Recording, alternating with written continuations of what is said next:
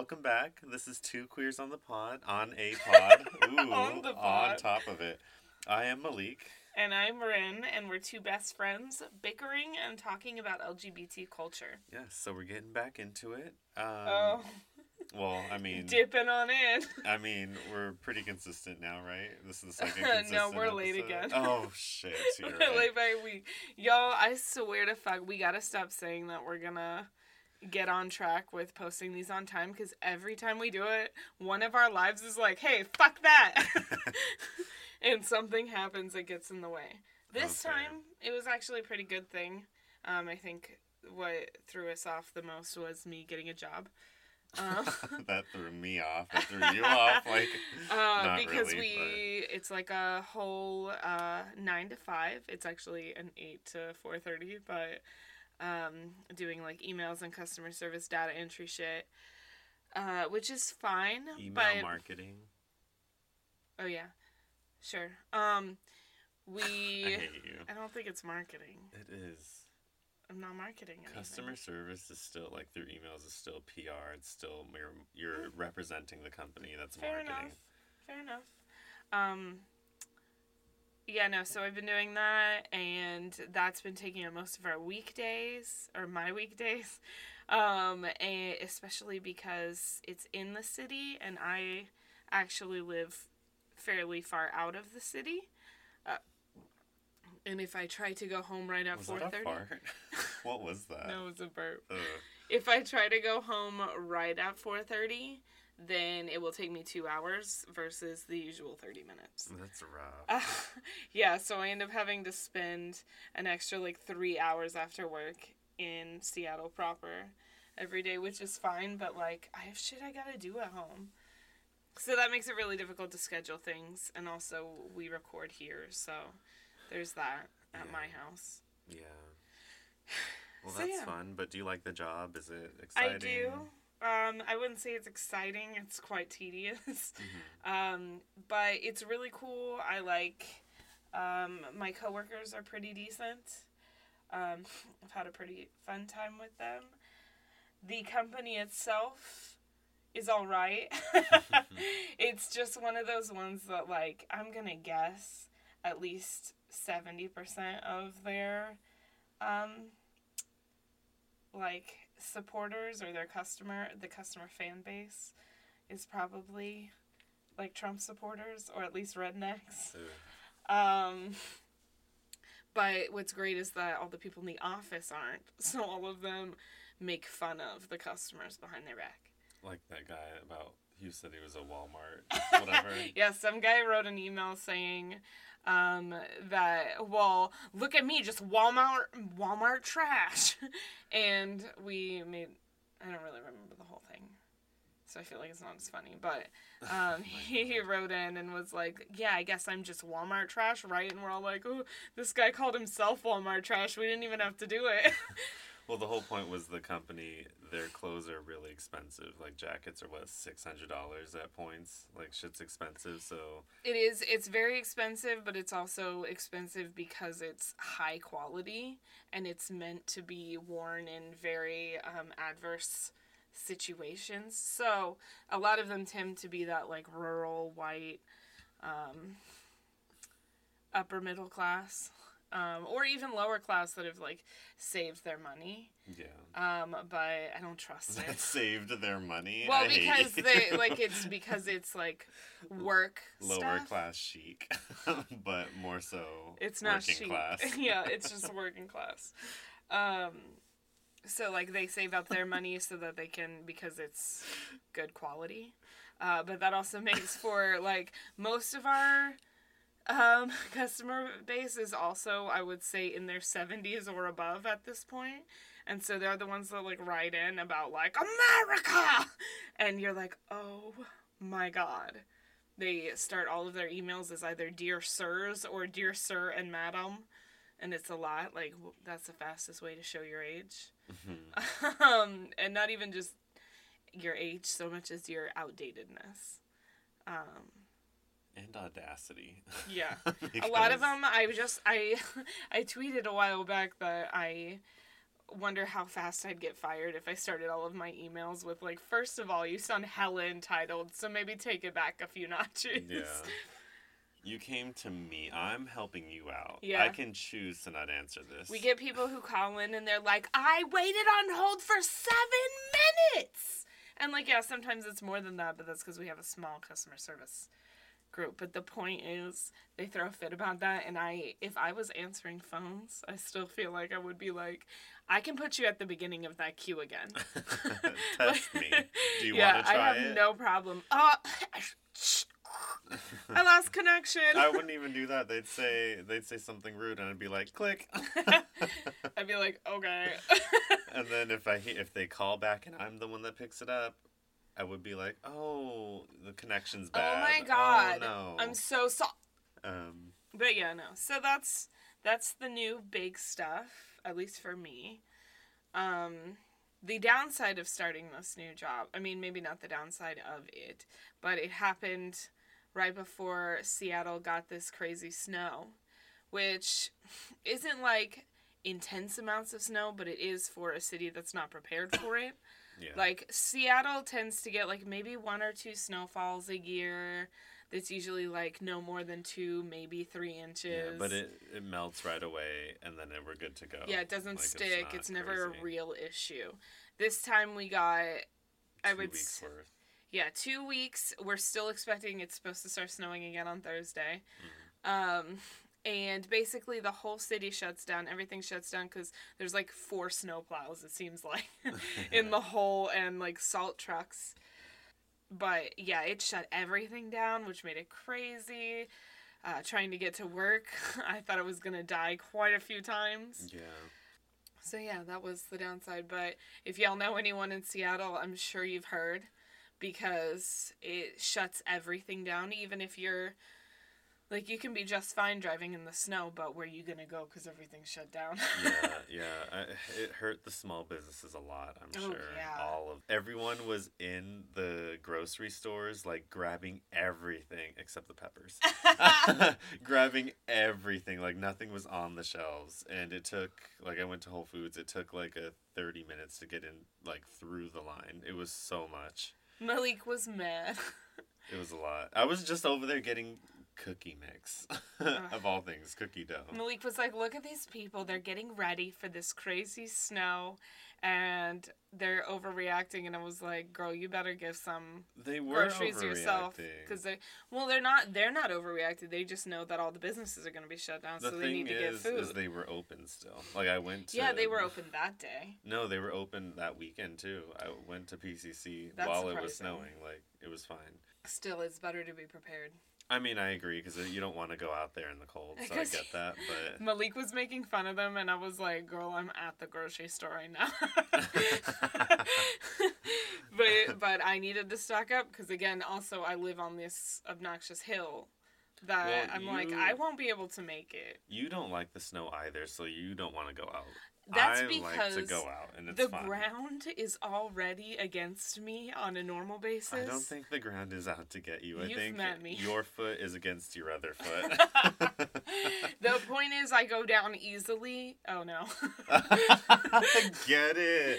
I fall and trip. I'm very clumsy all the time. And like I get hurt without needing all of this. I trip and fall all the time. So this when it snows, it's basically like the earth has booby trapped itself against me. and so I have to go extra careful. But I had a good time. I went snow, not snowboarding. Um, well, I did go snowboarding a couple weeks ago. But um, yeah, I went sledding at what is it, Gasworks, and that was really fun. I did not.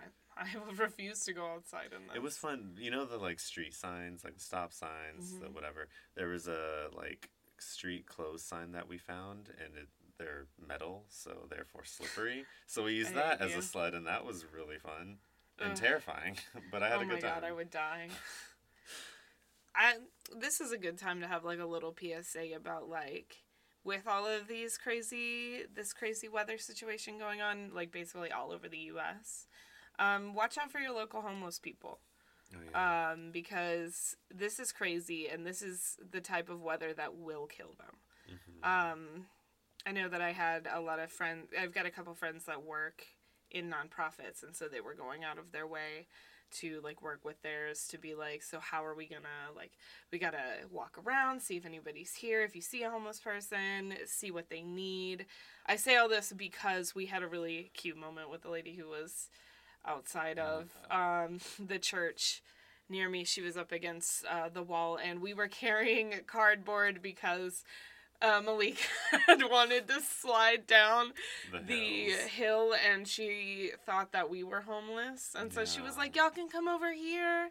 Yeah, it's safe and warm over, or not warm, but Yeah. she said it's safer over here, and uh, We didn't actually. It was one of those moments where like you hear what she says, and you were like, "Hi" or whatever, but you didn't like.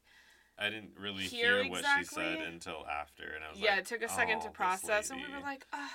She was sharing her shelter, like yeah, It was really sweet. So, um, try to do that, especially if you're noticing that more weather, crazy weather's coming in. there's that fucking it's that green building right below Capitol Hill going into youth one. downtown youth center, and you can donate clothes there, and they help like homeless youth.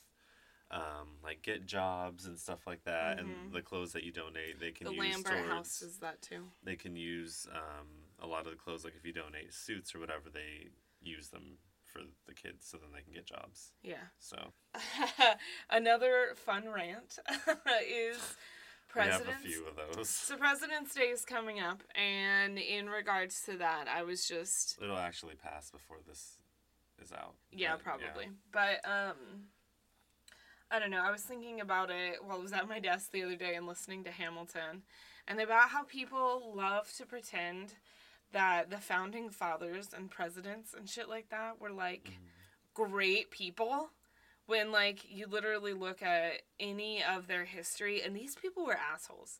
Jefferson was a serial rapist. Uh, Washington literally pulled teeth out of slaves so that he could have janky ass teeth because he didn't have any. So he just got a mismatched set. I don't know, like uh, all of that. Like I don't understand why we have President's Day, honestly, because like Yeah. how many of them can you really say were like good people?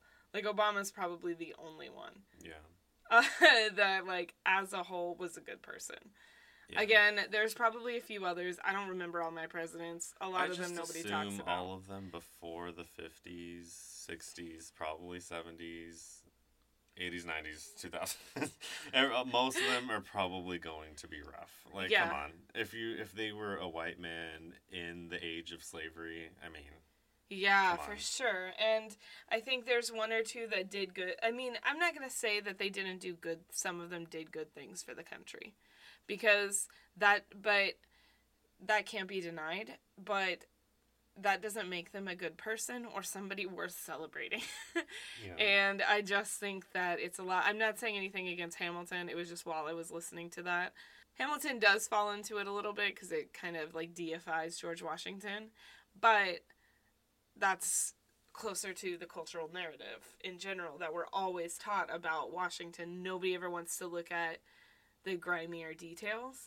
I don't know. There's something in particular about the way it's one of the things with like Republicans getting really crazy about the Constitution. Like y'all are acting like this is a Bible. Like it was written by God. Like no. Well, then when it's for people, um, marginalized people, they're like, oh no, that doesn't apply. Mhm. so, which one is it? Oh. um, so yeah, there's yeah. that where people who I people used to deify Ronald Reagan a lot, and fuck that guy. He's the one who got us all killed with AIDS. So Well, he didn't get us killed with AIDS. He ignored just AIDS ignored and- it, yeah. yeah, so he got a lot of people killed because he didn't try to make a difference. And he was in that place. He ignored AIDS until it became a problem for non-gays. Yeah. So, yeah, presents are rough. And our current one is the worst of all. So fuck him. Well, maybe not the worst of all, Well, but probably. in today's like time now in this current age, yes. So yeah, don't don't celebrate that shit. This bitch is an ass. Okay. So do you want to talk about like our big thing for this whole episode, which oh is ruin my the god, trash? all stars. Yeah. Well, so, spoiler alert if you haven't seen the All Stars finale, I don't know what to tell you because if you follow us, you definitely follow gays on Twitter. So uh, everyone's been talking about it. Yeah, but basically, I mean, we went to Queer Bar in Seattle to go watch the finale, which yes. was a mild mistake at first because I mean, we already knew it was going to be packed as hell. There was not going to be anywhere to sit. We got there t- like three minutes before it started, Mhm. which we wanted to get there an hour before to get somewhere to see it sit, but that didn't quite work out because we're rough. So. But um, Queer Bar, which used to be Purr, um, they have like a second level. It's a mini um, bar. which they actually kind of had a third level, to be honest, because that second area where you go up the stairs and then you walk to the other stairs, there used to be a little sitting area right there. They Oh. covered it up though.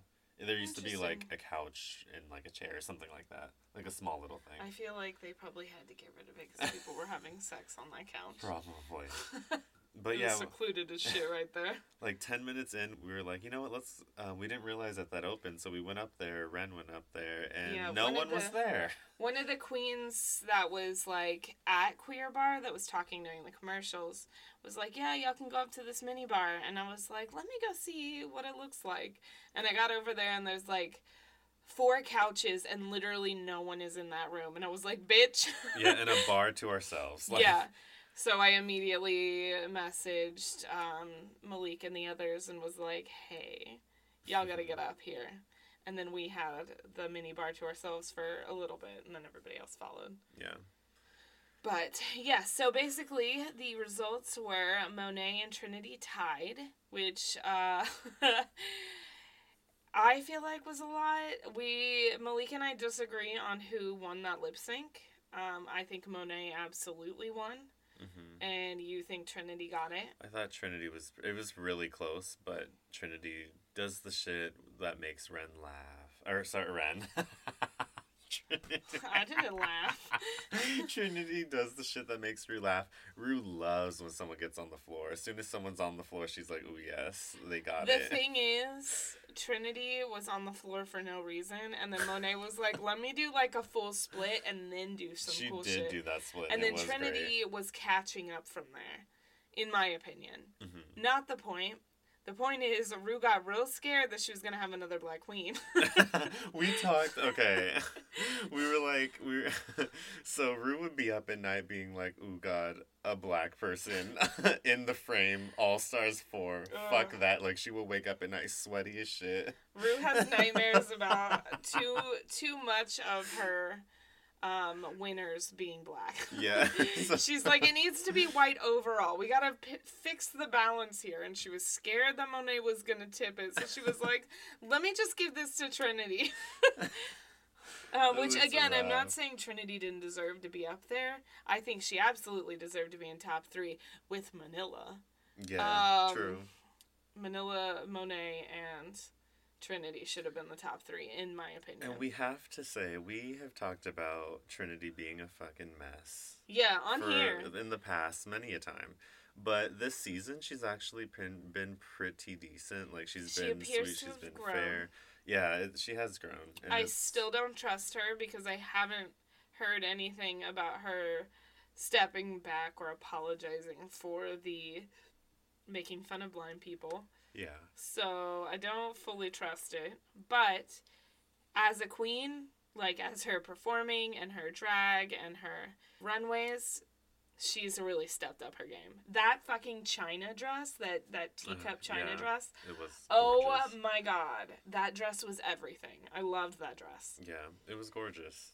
Everyone did really well. It was actually a pretty tame season, in my opinion. This whole like season, and it's really confirmed that All Stars and really drag race in general isn't really about the talent that they bring in. It's more so the obviously the ratings, It's about Um, how much money Ru can make off of them. which if you bring in that holiday episode, Oh my god, that Christmas epi- uh, y'all never trust when Ru puts out extra content. yeah. Because it's you. not real content. It's Ru being like, buy my shit. Yeah. Ru is a capitalist nightmare, and she's Yeah. a sellout, and she's a fucking mess. Okay, so we've talked about many times in the past how Ru's basically like a figurehead for the entire show now. Like Mhm. he doesn't really give much. Con- like he just kind of narrates, and that's kind of it. Yes, And, and we were looks. Well, okay, wait, no, the looks, which some drag queens I saw an interview, I forgot who they were, but she doesn't really give great looks anymore. Anyway, that dress that Ru wore, her finale dress like cheap as hell. Yeah, it looked like it was. I could pick that up from Ross for eight bucks. Like Yeah, hell. and then paste some of those little stars on, and girl, you ready? What is she doing? like Ugh. it's just like yeah, it's lackluster. Her, I don't know. Like she doesn't. Whenever they critique, she says, "Oh, so what do the judges think?" Does she even talk? Is she even she really a judge She occasionally adds in, but yeah, she's not. I don't know why she's there, and we were discussing this and talking about how like I wouldn't be at all surprised. I'm I feel fairly certain that Michelle runs things now, and Ru's just over here like she puts in her two cents, and they like Michelle has to listen because it's technically hers. But Yeah. I feel like Michelle probably runs all the shit now, because she's like it's fine, I got a baby, and he's just out here being a mess and being like, you know what, I hate trans people. and then he fucking. you. And I still stand by my theory that he brought Gia on there specifically so he could say, Look, I brought a trans woman on here. You notice he didn't bring Peppermint? Because he knew Peppermint would've said out. some shit. Yeah, but like, okay, but the whole Michelle co-opting the show. Not to say that she is, but I can see it happening where she can basically take all of it, but Ru is still like the figurehead of it and like the main part. Mhm. But like, it's a huge thing with marginalized communities where they'll end up selling out like Ru is doing. Yeah. And then someone who's straight and white will take it and do something else with it, and, And, it we've seen it time and again. Yeah, the essence of what the show is and what it does is lost at that point because someone who isn't in the community can't give that into the show. Yes. Um, and so we've talked about this before. Like BET is owned by mostly white people now. Um, Shea Moisture is own, like they Mhm. cater to a lot of white people now. Like it's, I mean, and that's fine. Like it's, Mhm. but there's a point where it's like, okay, but you're shafting the people who Yeah. supported you and what you were originally meant for. And then also Grindr, uh, which you mentioned a while ago, is owned by a straight guy, which we didn't Yes. realize, or I didn't realize. A full fucking nightmare. Well, he just bought it, and that's why you've noticed Grindr has fallen down the drain. The LGBT magazine that was um, funded, it was like Grindr's magazine and like social networking stuff and all of Mhm. that, completely shut down because he was like, I don't give a shit. Yeah. But yeah, it's really just they sell out. I mean, it's capitalism to make money, but like white people or someone who's straight that takes like grindr can Yeah. take it and make money off of it. we discussed like i think it's very telling that none of the big um, well-known lesbian or queer women um, celebrities are ever asked on the show. You think do you think for a second janelle monáe wouldn't love to be a part of drag Oh, I know she would. like i'm pretty sure she already is a part of the drag scene on her own she is what she wears whenever. Oh my god, I love all of She has looks. looks, She and she would do great but ru doesn't invite her on the show because he knows that she would absolutely call him out yeah, and that there's no way janelle wouldn't that brings back like Ru still has an obligation, in my opinion, to uplift the queer community with his show. So Mhm. he he can do that through the judges that he brings on. That brings more light to people that may not know about them. They Mhm. can research them, figure out what they're about. That's supporting them in a way. yeah Um, but he doesn't even do that to a lot of, like you said, queer women. Janelle Monáe.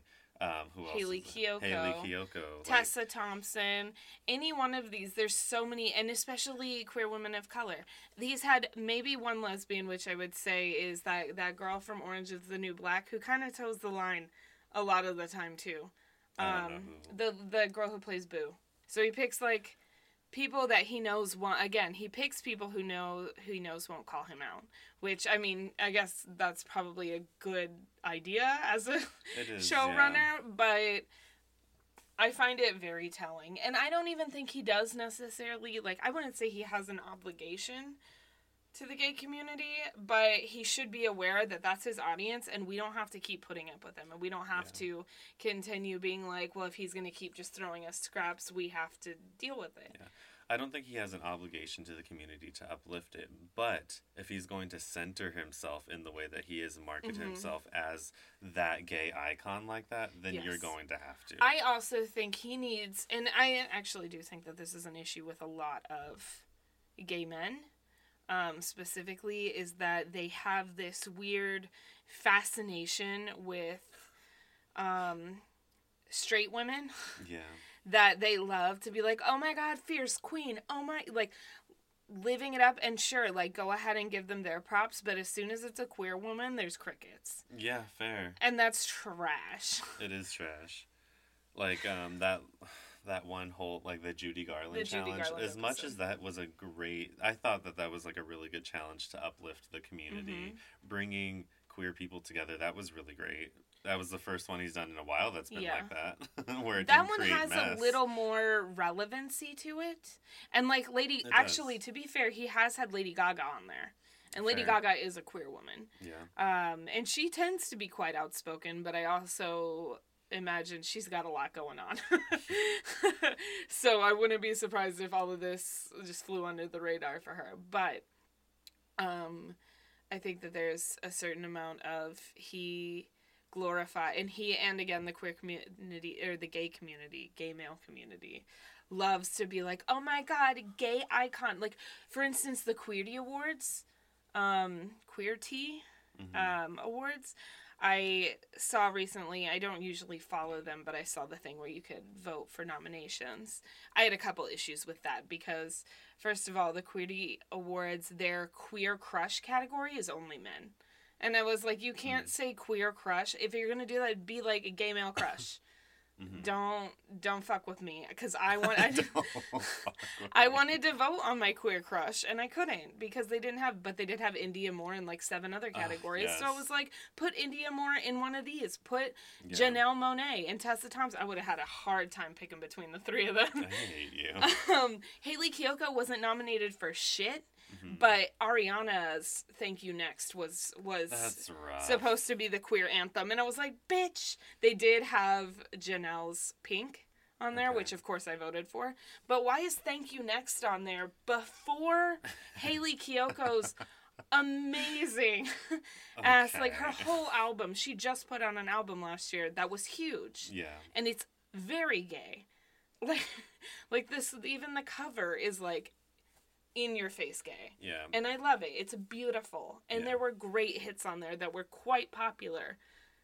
And then Ugh. that's when you realize, oh, the community's not really trying to help me either. Like, Yeah, I well, 'cause cannot it's accept not- into the community because misogyny. I Yeah. cannot accept into the community because racist. Like, Yes, that's the thing is that the what people, especially this mainstream idea of the queer community, ends up getting siphoned down to just white gay males, Yeah. cis white gay males. right. Um, and that's a huge problem. And once again, like I wrote a whole thing, like a, I tweeted out the Queerty Awards, and I was like, "So, girl, why can't I do my crush?" Yeah. First of all, and a lot of people. That's actually how I found out about the awards was because people were pissed about Ariana being on it. And that's rough. Like, why? Yeah, why is she on there? There Like, were a couple okay, of straight get- artists on I there. I get why. Because gay, straight, or straight gay, gay men like her and all of that. And I get because it. She's, she's one of these. she's a great fierce- artist, all of that. But yeah, she ends up being the straight, strong women, all of that stuff. So they're like, yes. And then they go as far as call her a gay icon, which is a lot too. Yeah, and again, there are plenty of queer women who could easily fill that role. It's not like we don't have mainstream queer women out here, like Doing a lot, doing the recreating the, game. Yeah. Like these women are out here, especially Janelle and uh, and Hayley Kiyoko. I feel, um, and Kehlani. Oh my god. Kehlani yes. wasn't even on there, and I was like, "Bitch, Kehlani." Okay, of all the crushes, she's the crush. Like She is. everyone, well, Everyone arguably everyone her. loses, but I love Kehlani, so hey. Yeah, Kehlani is fucking dope. Why wasn't she on there? She's every bit as mainstream as Ariana. Yeah. So I don't want to hear it. And Again- arguably better. I would say better. I love Ka- Kehlani's Kehlani's music. good. Like I mean- Ariana's great. Her I Yeah. mean I'll give Ariana her props. I mean her singing this album flawless. was good. It's great. Oh, I don't know about the Uh, album. well, actually, I don't know I about listened the to it once album. and I was like, okay, it sounds like everything. I saved like three was like, songs and then didn't listen to the rest again. So to be fair, maybe it wasn't that great, but there were a couple of good songs on it, and I'll give her that. yeah, She's doing good. she sings very well. Obviously, unmatched. but a she's not a queer icon by any stretch of the imagination. Just because she said, "Hey, I'm hitting up this girl. Her name's Ari." Lorde fucking already did that. Where she wrote a song where she was like, "This girl that I love, it's me," and I'm like, "Girl." what? I mean, that wasn't the words. She writes a whole thing where she's like, I go home to my girl, the only one who hasn't disappointed me. And then a whole thing, and then it's like, but all a stranger would see is one girl dancing alone, stroking her cheek. I'm like, What? girl. I was so mad because I listened. That was another one I listened to. Every time they start to be like, I go to my girl, I'm like, yes, a gay. And, And, then, then, she's they're like, not. it's myself. Yeah. and like, girl, self love all the way, but stop queer baiting me. I didn't think Ariana queer baited at all with that. That one she made it very clear It was at the clear, beginning. yeah. Lorde fucked me over with that song. I got so excited for a second. Like I, I had my phone open to add it to my gay playlist, and then it was like, bitch. Oh, I love that. Getting back to Ru being a fucking mess. I watched an interview. I don't. It was on YouTube. I don't know if this interview was two years ago, six months ago, whatever. But um, he was basically so the um, host asked, you know, what would you do to be on the show the next time, or you know, whatever. And Ru was like, so money. and um, they're like, oh, so like, is that the only factor? He's like, yeah, I just want to be paid. I'll do anything, and I'll go anywhere for money. And I was like, ooh, that's very telling. Like, if you look back at like the show and like going from um, what was it, Oxygen or whatever network to VH1 and how it's changed to just be like a capitalist thing Mhm. um, and ratings and all of that. What? You said when you were telling me about it yesterday, you Mhm. mentioned that he, he specifically said, "Well, I'll charge more for me to go and drag." Yeah, that's true. Um, and I think that that's also very telling. Just, I mean, and honestly, like fair girl, because that's a lot of makeup, uh, I know. outfits. I know Ru doesn't do any of what he But- looks like. Like everyone, he has a makeup artist. He has Yeah. a team that gets his outfits together, which Yeah. they're doing a rough job recently. But the way he worded that made it very clear that like that is what drag means to him. Mm, fair. Um, drag is money, yeah. Which makes him sound a lot like Steve Harvey. I mean, but well, the thing is, is like Ugh. at the end of the day, all drag queens you dress up and it's a job. Like that Yeah. makes total sense. But but it's also about a community and all of like there's a a cultural aspect to it that I think Ru is too quick to brush under the rug. yeah, um, and then as of this la- or last week, by the time you guys hear this, um, that whole interview with Steve Harvey Yes. and Mo'Nique. Steve Har there are so many commonalities between Ru and Steve Harvey with capitalism in general, selling out, like both of them are we've we've mentioned this before I think in a podcast how we've had this discussion about there are people who experience only one minority. Actually, Ru doesn't fall into that. So Ru is extra ridiculous, but yeah. how they're like one step away from privilege. And so because of that, they're mad about it and they'll throw anyone under the bus that gets in their way. And I feel like both Steve Harvey and Ru have done that Yeah. in that selling out and that not caring, refusing to be accountable. yeah. But yeah, no, that whole we just watched it. We'd seen we'd both seen clips about it and we watched it right before this started to make sure that we saw the whole thing Yeah. with Mo'Nique and Steve. And Mo'Nique makes some incredible points about accountability and integrity, especially um, when you're a part of a minority. And also for her, like, Mo'Nique, it seems like she was protecting herself. Hmm And she instead, everyone's like, well, fuck you and fuck that, and being a whole nightmare. And Steve refused to let her even get her side out. Um, He was con- constantly yelling over her, Mm-hmm. refusing to let her say what she had to, and also not even making sense. Like, girl, what are you going to talk about? There's the two problems the perception and the actual issue, and you're.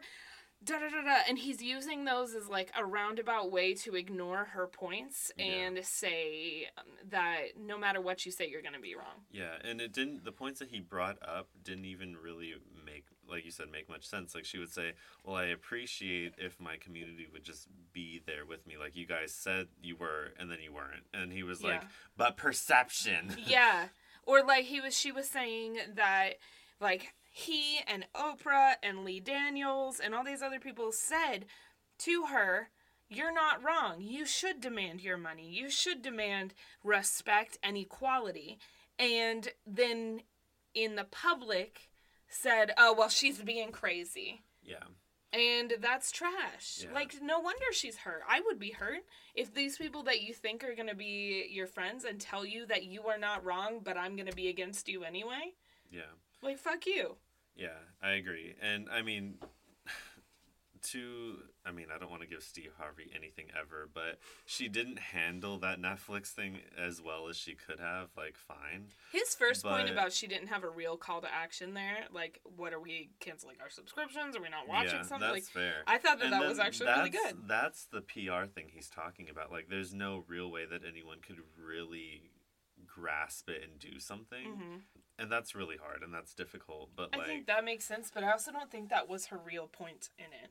it Yeah. She wasn't really saying necessarily, like, she probably was very serious about, like, I'm going to boycott Netflix, but I think well, the bigger. no, she wanted to start the hashtag. and yeah, well, I know that she wanted to, but I think the bigger issue, he's paying attention to this one little detail of it instead of the bigger issue, which is Netflix wanted to underpay her, and y'all said you agreed, but then we're mad that she was like, nah, but I'm not going to be underpaid though. Yeah, yeah, and then he even, I mean, he said, "Well, I was fine with the Netflix thing. Everything else was rough." She was talking about the Netflix thing, then brought it into a whole industry, societal racism issue, and, And he he, somehow couldn't see it, and that's a problem that a lot of people have, where they think it's just one specific instance when it's really a societal issue that we need to bring into light. Let me tell you, uh, I have to say that if you see any of that interview, the best part I think was her saying, "Yeah, the Netflix thing was extreme, but isn't inequality extreme?" Mm, yeah, And I was like, "Bitch, like that hit hard." yeah, Um, so I think she's making great points, and honestly, she now. really. Now that I've seen all of this, I'm like, shit, I gotta follow Mo'Nique. Like, I gotta make sure she Yeah. gets some money from me. Yeah, no, she's really cool. Um, but yeah, it was a struggle. But okay, when the way that Steve Harvey was treating her that entire time, grabbing her hand to have her stop talking, talking over her when she was, you know, it's supposed to be a conversation. That's what they do on the show. You're supposed to have a conversation, but he was talking over her the entire time. Mhm. Did that not feel like Ru um, and the Vixen during?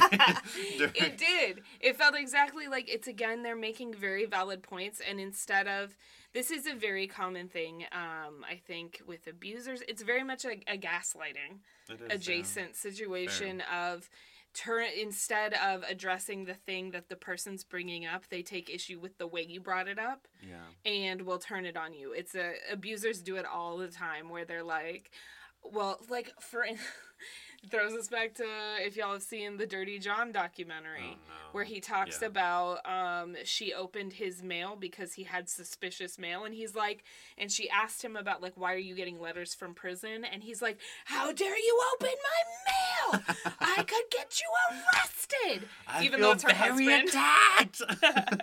and like it's her husband and like bitch i that makes sense you're legally like y'all are technically the same person i mean Oh. the, I mean, I don't know if that's legally or technically the same, but like marriage makes the two become one. I'm pretty sure you can't get anyone to prosecute in court for you opening the mail because you your live at the same house. Yeah. Like, what? like our bills are one, especially because he didn't have shit. He didn't have money. Yeah. She was the one paying the bills. He was just so walking she's around gonna in open scrubs the mail so she can pay the doctor. bills, even it has if, even if it has his name on it. So That's a sidetrack. But yeah, um it's that same thing where instead of like the vixen had very um good critiques of the way that ru's been handling shit yeah, And just like Mo'Nique had very good critiques of the way that um, marginalized communities, people who have gotten a certain level of fame and money will immediately turn around and be like, I don't know them. Yeah, Um, and I think that that's a really important conversation to have. it is. And instead of listening and hearing what they had to say, they immediately were like, How dare you yell at me? yeah. And like threw everything out the window, which is why, again, with Ru, Asia was such a great moment in there Mhm. because Asia was able to come after the Vixen's whole situation and be like, wait, y'all aren't seeing this right. yeah, like, she was like, Ru, you have an obligation to listen when people are doing this and saying, hey, you're hurting me. yeah, Like, that's all the Vixen was really trying to convey. Like, you have hurt me. yeah, And Eureka has hurt me because Eureka's a racist piece of fucking shit. yeah.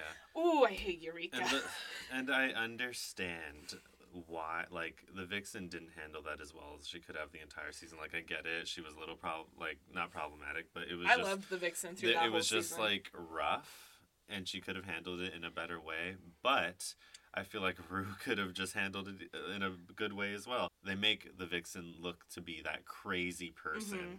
that is just trying to attack everyone, and I know she's not. And again, this is one of those things that abusers are so good at is turning it around and making the victim look crazy. Yeah. This is why whenever you hear a straight man or even probably a gay man, let's be real, say um, that they oh, I had a crazy ex-girlfriend. Chances are they fucked them over and then we're like, look at them, look at them being crazy because I didn't listen the seven the The what? the, the seven times that they probably approached them without the cameras on them or mm-hmm. I'm sure because you know how ru is ru has told them don't talk to me when we're not on camera yeah. like everyone knows that that's the thing with ru the vixen had no other opportunities to be like hey Oh, you want it on camera? Here it is. Yeah. and that's the thing like i don't think that it should be the obligation of the abused or the victim or whoever whatever you want to call that to always be like i have to handle it perfectly every time because that's a thing that happens a lot and it i don't know that was a thing you and i were talking about recently like how we're both very aware of like me as a woman and you as a person of color um having to handle things in a way that will put you in a good light still Mhm. um, because you know that people are way more quick to be like wow she's being hysterical Yeah. or he's being threatening yeah. or whatever it is I mean, that's an ingrained thing that is hard to break. Like, even, Yeah. I mean, we've talked about this, like you said, plenty of times. Like, me, even talking to certain people, my voice will get higher pitched without even realizing it because I'm like, yeah like your customer service voice yeah um, I think that that's a very real thing, and I think that that's something we all need to be aware of when we see shit like this, like with Mo'Nique and with the Vixen. Um, I think that there's a lot of critique of them and how they handled it, and not like Ru, who was a person in power and like had to, like, did you see how fast Ru got? Like, oh my god! yeah. Like she, Ru Ru looked like Brett Kavanaugh on the. The I- the thing is, is he kind of probably wants to be Oh, Brett no. Kavanaugh. Yeah, he. I swear he would look like Brett Kavanaugh when he was on trial, throwing a whole temper tantrum. and he said, And- "We come from this. The, I hate that. We come from the same cloth. We come from the same thing." And I got, don't know my life. I got all of this, and you can't get it because you're trash and you're horrible. No. That's like how I've seen. You know how you see this. There's a Facebook post the other day that I think um, a friend of mine posted that specifically said like there's two types of people in the world: the people who are I struggled, so you have to struggle too. And the people who are like, I struggled, so I'm going to try to make sure you don't have to. Or like, maybe not struggle, but like, I went through hell. And there are some people who will try to make it better for other people, and there are other people who are like, well, I had to do it, so you have to do it. And also, Ru, people have different life experience. Just because y'all are both gay and black, that doesn't mean that y'all are the same person. Yeah. Girl, what? You have then- completely different life experience, different families, different places you were raised. Oh, like, girl. But then the thing about that is maybe he sees it that way because he sees people in only stereotypes. and that's it. or two dimensional. He only Two-dimensional, he yeah. sees pe- Ru sees people for how they can serve him. Mm. Yeah. I don't think Ru sees people as people. Ru sucks. Yeah, but okay. And? Transition into the new, the next part of our whole Oh my rant. god, I forgot about her. So okay, so Ru does all of this bullshit that we just talked about and more, but we don't, you know, we have limited time. so then people who are outside the community take it and run with it. So we just met this girl Lindsay at the at the bar that we were at Queer Bar when we were watching the show. Yeah, uh, she was one of our friends. Friends. Um, friends. she just showed up and they like introduced us, and then we ended up talking to her, and.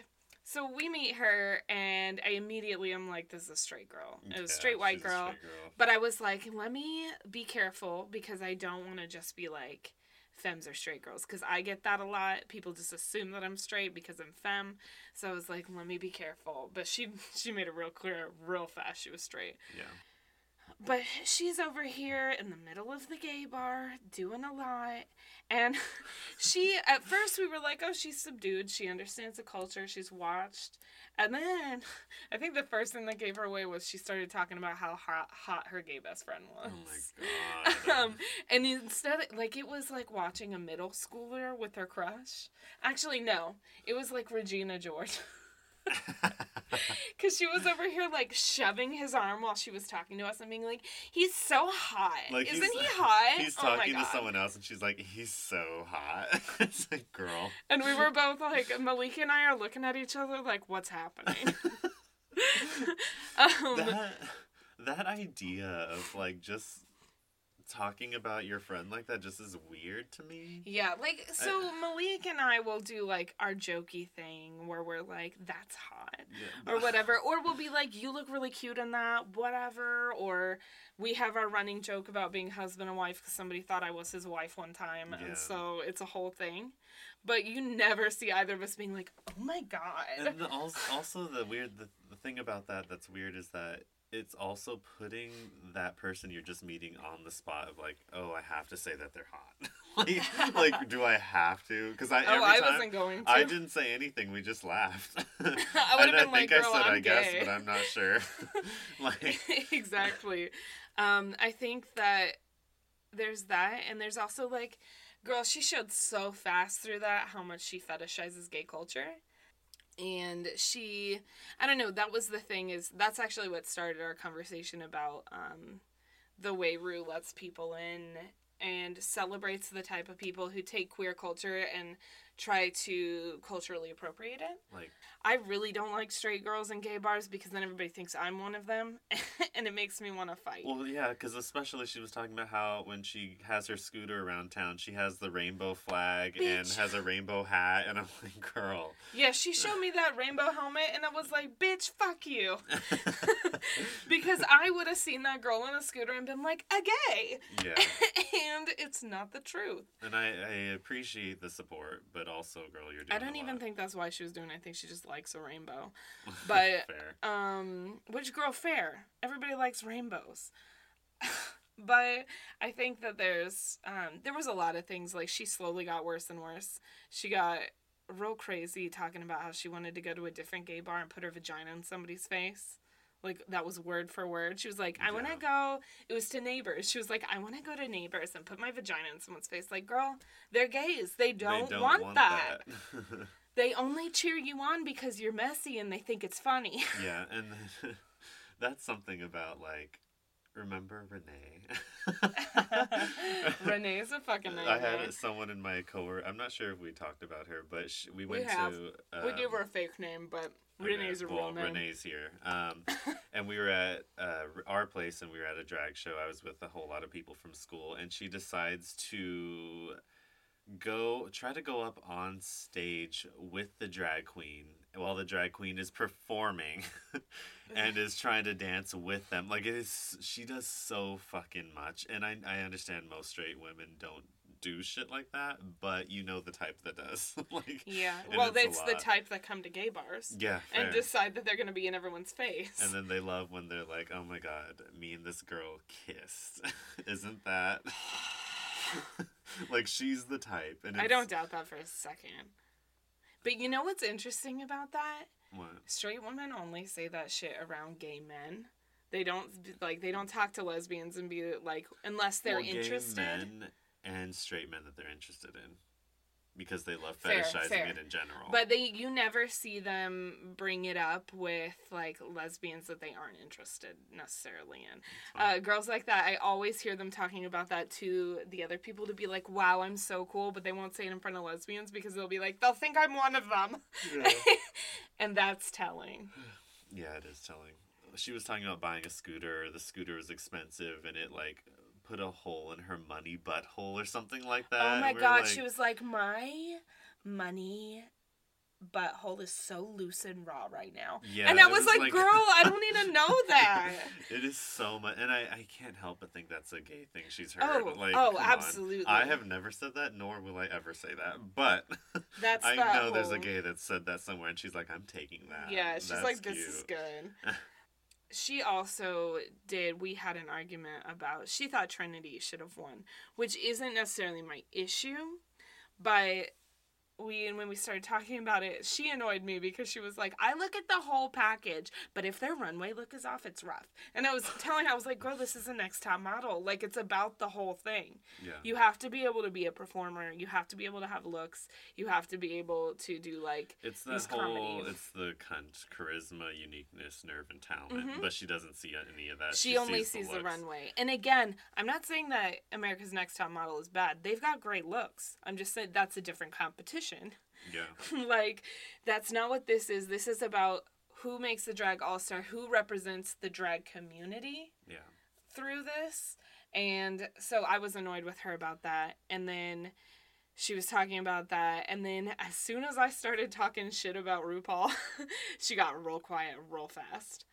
Um, Her which honestly, since she wants to talk about buttholes. which honestly was good because if she'd started trying to fight me on this, I have the receipts and I'm ready. And I think she was well aware of that, that I knew what I was talking about and that she didn't. Yeah. Um, Also, may I mention we talked about privilege here. Um, I would normally argue with someone like who is like I would argue about them with this sort of stuff, especially because person of color being rough. Uh, me, person of color, I would then have to. I feel like have to talk about how they're rough Yeah. to people. But when it's a white woman, it feel I don't want to. It's an unconscious seem bias. quote unquote aggressive. Yeah, aggressive to them. So Ren was able to step in as a white woman and is able to talk about it Thanks. and use her privilege in a way that helps other people, yeah, which that's is something great. we've been discussing a lot about. Like Malik's really good at using his privilege um, as a male, especially for Man. a mailman. Call back to episode one. yeah.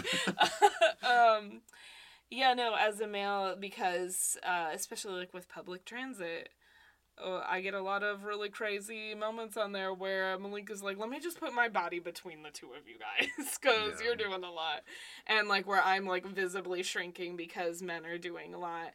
I feel like that's a cute little way to almost endless. I guess is Mhm. um, a PSA to like don't forget to use your privilege where you can. I know that like we discussed recently, like remember that girl that cut in front of you at the hot dog line, but I didn't want to call her a bitch and be crazy because she was a woman of color, and so you had to be the one to be like, and you couldn't even go crazy on her. You just had to be like, hey. So you just cut in front of me in line. It's back there, and then she was being a little bitch, so we didn't do anything And about then it. she was like, "Oh, I'm with." she was like, "I'm with my um, I'm with my boyfriend." And then I was like, "Hey, boyfriend." And the boy- he was like, "I'm not in this. I'm not even eating anything." And I was like, "Okay, so she's being a mess." So, but it's not that big a deal. Like, Yeah. I'll just let you cut it. I don't want to get into anything crazy. It's not that crazy. Yeah. But, But, I like, just I liked talked- that he was like, "No, I'm not." Yeah. it." I talked to you afterward and I was like, just so you know, I wanted to back you up on that. and I totally agreed with you, but I couldn't be crazy because even though it's a woman to woman thing, I don't want her thinking that giving off the impression at all that I am thinking like what because I'm a white woman. yeah. And so I, I was like, it. girl, y'all are doing a lot. Yeah. Um, so I think that that's a little PSA. Like, use your privilege where you can, but also be aware of your privilege in fights, um, and arguments and shit like that. Like, try not to overstep your bounds Yeah. with shit like that, because I think that that is also really important. Like, I think Malik is also careful. Um, you mentioned that you didn't want to fight her because she's a white woman, but I think it's also important because it's male female dynamics. That whole situation with uh, it can it can be hard to toe the line Wait, Um, who am I fighting? with Lindsay. Oh yeah, I wasn't gonna fight her. Physically. I mean, I know you weren't gonna physically fight. I'm just not gonna argue. I think it, there's yes, there's the the racial thing, um, which can be because they love to be like he's being aggressive because he's looking at me. yeah. Um, but there's also you have to be aware that like men raising their voices in an argument is very different than women raising their voices of an, in an argument. Yeah. So I think there's all of that mixed into there. It's a weird. People are complex, you guys. Yeah, That's So, what like- we've learned here. B. Ru doesn't know that. so Your own mess. so um let's be aware of that so that we can be better than Ru. I mean, it's not hard. we really already are isn't. better than Ru. He's down there somewhere under Being a some mess, shit. hanging out with Steve Harvey. and Steve Harvey's like, this gay guy is really close to me. He's like, he touched me twice. I'm gonna die. On the shoulder. Risque. Steve Harvey's like, that'll be 30 bucks. Steve Harvey was talking about how Mo'Nique said that Oprah can suck her dick. Uh, and he was like, and then he was like, I couldn't breathe. And I was like, bro, it's not that crazy. Chill out. I love it. But yeah. So, our question segment. Do you want to ask the first question or do you want to ask the second question? I question? don't even know the question. You're holding the question. Oh, questions. here it is. So, did you want to ask the first question? You want me? to? Sure, I'll ask the question. Oh. the first one is what did you do on Valentine's Day? On Valentine's Day, I worked late. well, you were making some money, so I'm into yeah. I uh, stayed late for a little bit, and then I went to Barnes and Noble. Well, so I went to Macy's after work. I went to the mall. I went to Macy's and bought a new jacket, and then I went to Ren. Barnes and Noble and did online shopping, and then I went home and cuddled my cat and got high. cool. This was a good time. Ugh. Okay, what about you? What did you do? Probably something better. Ugh. Um, I may have went on a date with a A- cute boy or whatever. A human? yeah. What? Okay. Well, anyway, we went to this like Italian Mediterranean place. Like it was like a fusion, which is interesting, and I didn't know that existed Let's as a cuisine. Manuel. I didn't know that that existed as a cuisine, but it makes sense because everything is pretty close in that area, the Mediterranean with the European there, Mhm. and like so that chef was talking about because he actually came up to us. Um, and he ta- he came Oh. up to every table and was like, "Hey, That's love lot. that you love the food." Sonny did that. Yeah, but I feel like is this like a small business? Yeah. Oh, I wasn't picturing it as like a chain.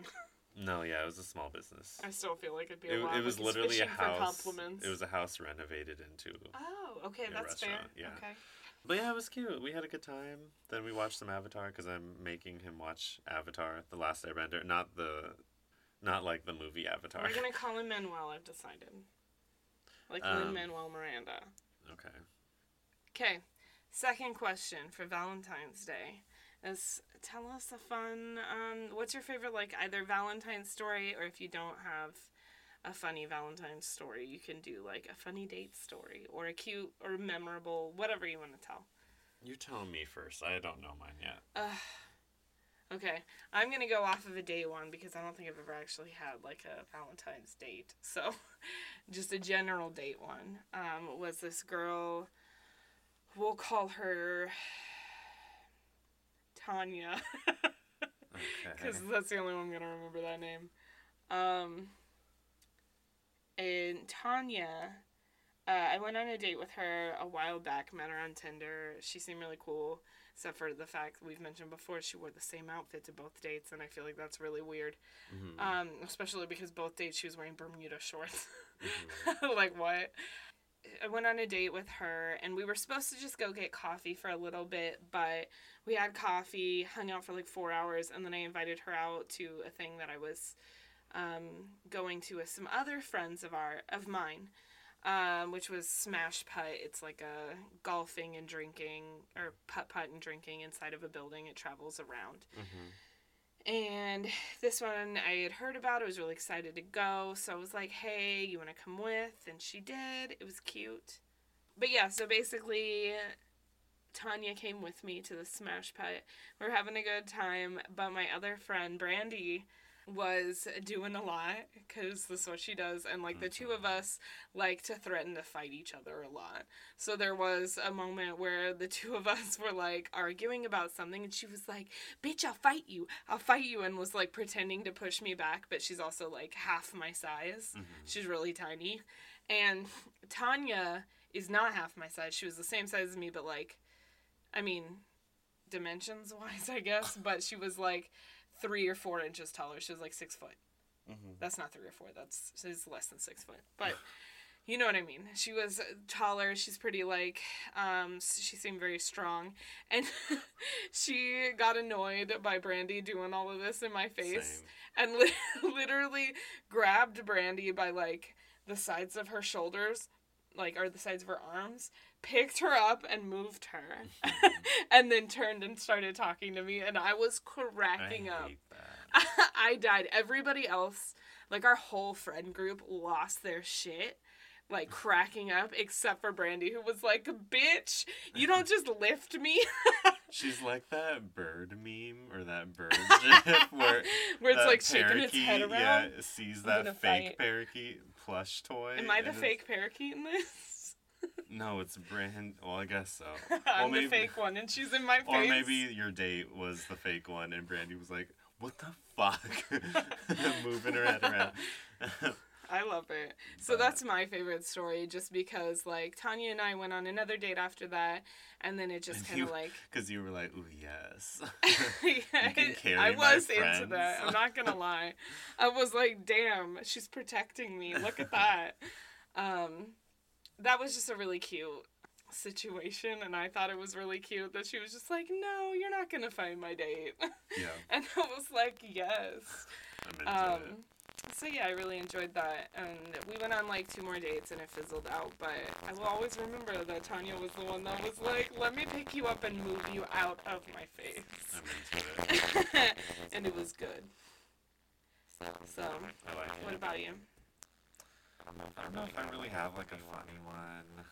Um, I don't know. When I was when I was dating, uh, like a girlfriend, my girlfriend in high school or dating or whatever, um, she has this like weird weird thing with like changing to someone, someone else. But yeah, anyway, she was trying to change me into whatever. So basically, she liked really big, muscular, like basketball, football guys, Mhm. jocks, that sort of thing in high school.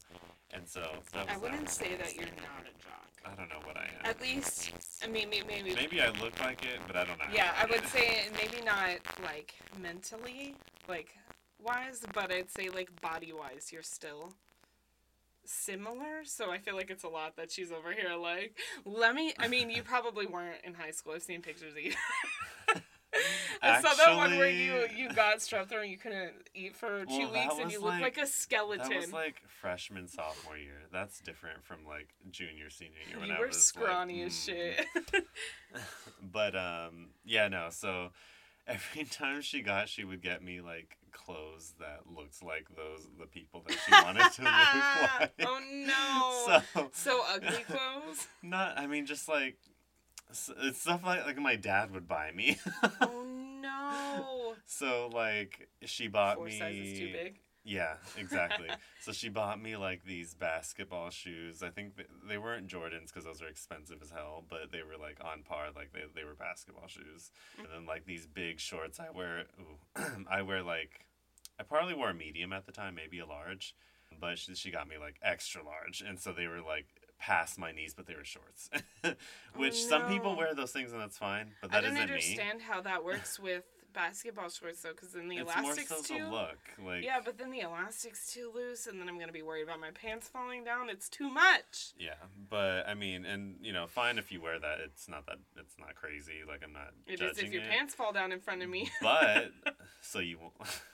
no, then I am judging you. I'm like, girl, I didn't, I didn't want this. So Unless it is a girl, and then I'm like, well, Oh fine. So yeah, it's not anything bad about the actual clothes, but it's like literally like, why are you doing this? Like I'm literally myself here.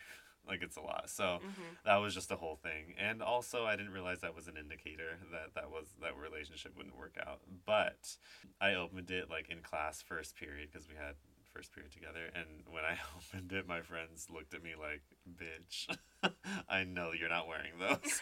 I, I don't even know where I put those shoes or the shorts or anything. I don't know where because I didn't give them back because I felt like that was rude. I feel like your dad took them and was like, yes. Fair because we wear the same um, size shoes. I wouldn't doubt it for a second. Go look in his closet. but yeah, it was just like, he was like, girl. yes, some some knockoff Jordans. That's what I wanted. Ugh. so Cute. that was like a Valentine's Day thing. I like it. Yeah. Okay, well, happy Valentine's Day, guys. Or whether you had, yeah, belated, whether you had a date or you didn't, it's about loving yourself and having a good time. So Yeah. that's the end of questions.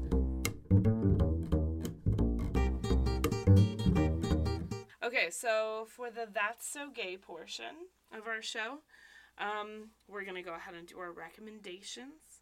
Mine is my lesbian experience with loneliness. Hold on, let me grab that book. I got to burp. Okay. I hate you. um, okay, so my recommendation this week is actually a series of books um, called, uh, it's by Kabi Nagata. Uh, it's a manga series, uh, ooh, a manga series from Kabi Nagata called my, the first one's called My Lesbian Experience with Loneliness. Um, and then she started doing these um, follow up ones that are my solo exchange diary. It says the heartrending autobiographical manga that's taken the internet by storm. My lesbian experience with loneliness is an honest and heartfelt look at one young woman's exploration of her sexuality, mental well being, and growing up in our modern age. Told using expressive artwork that invokes both laughter and tears, this moving and highly entertaining single volume, this is the one for the first book, uh, depicts not only the artist's burgeoning sexuality, but many other personal aspects of her life that will resonate with readers.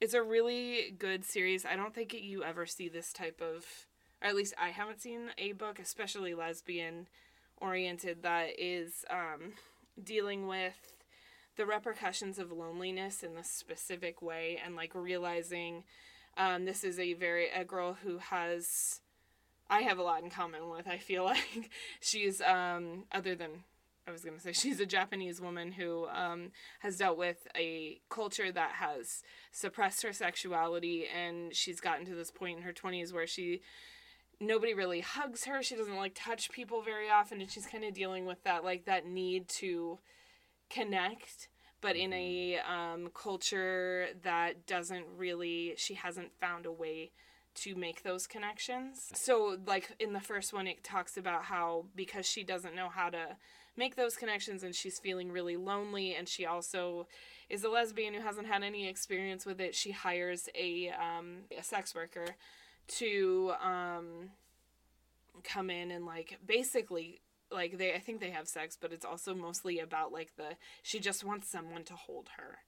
Um, and like her dealing with that and even a little bit of the shame that comes around that though it's not as it's a different type of shame because it's in a Japanese culture and I think that that's a little more accepted as long as you keep it quiet Right. um, in that particular culture. So it was interesting, like seeing her deal with that, but also her trying to figure out where she's going, and also she shows a lot how that loneliness affects her mental health.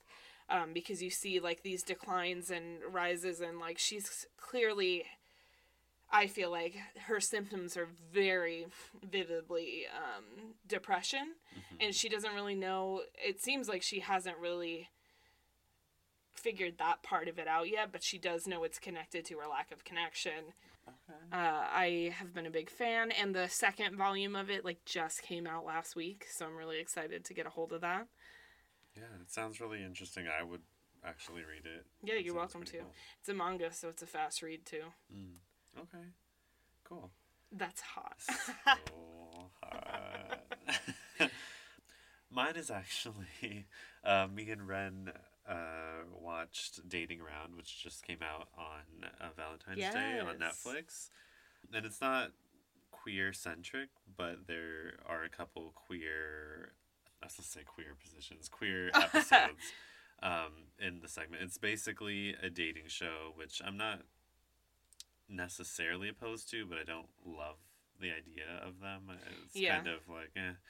This was a really interesting take on it, though. It I've never seen one take. quite like this. Yeah, I I mean I don't know if you agree, but I describe it as like it's more of like an eavesdropping on their conversations and stuff Mm-hmm. as opposed to um like a regular dating show where it's like like a competition almost. Yeah, it feels less orchestrated. It's very like it's based off of first dates. Like it's not us watching like The Bachelor to like go off of all these crazy things and all these weird orchestrated situations. Yeah. It's just like, hey, we're gonna have you.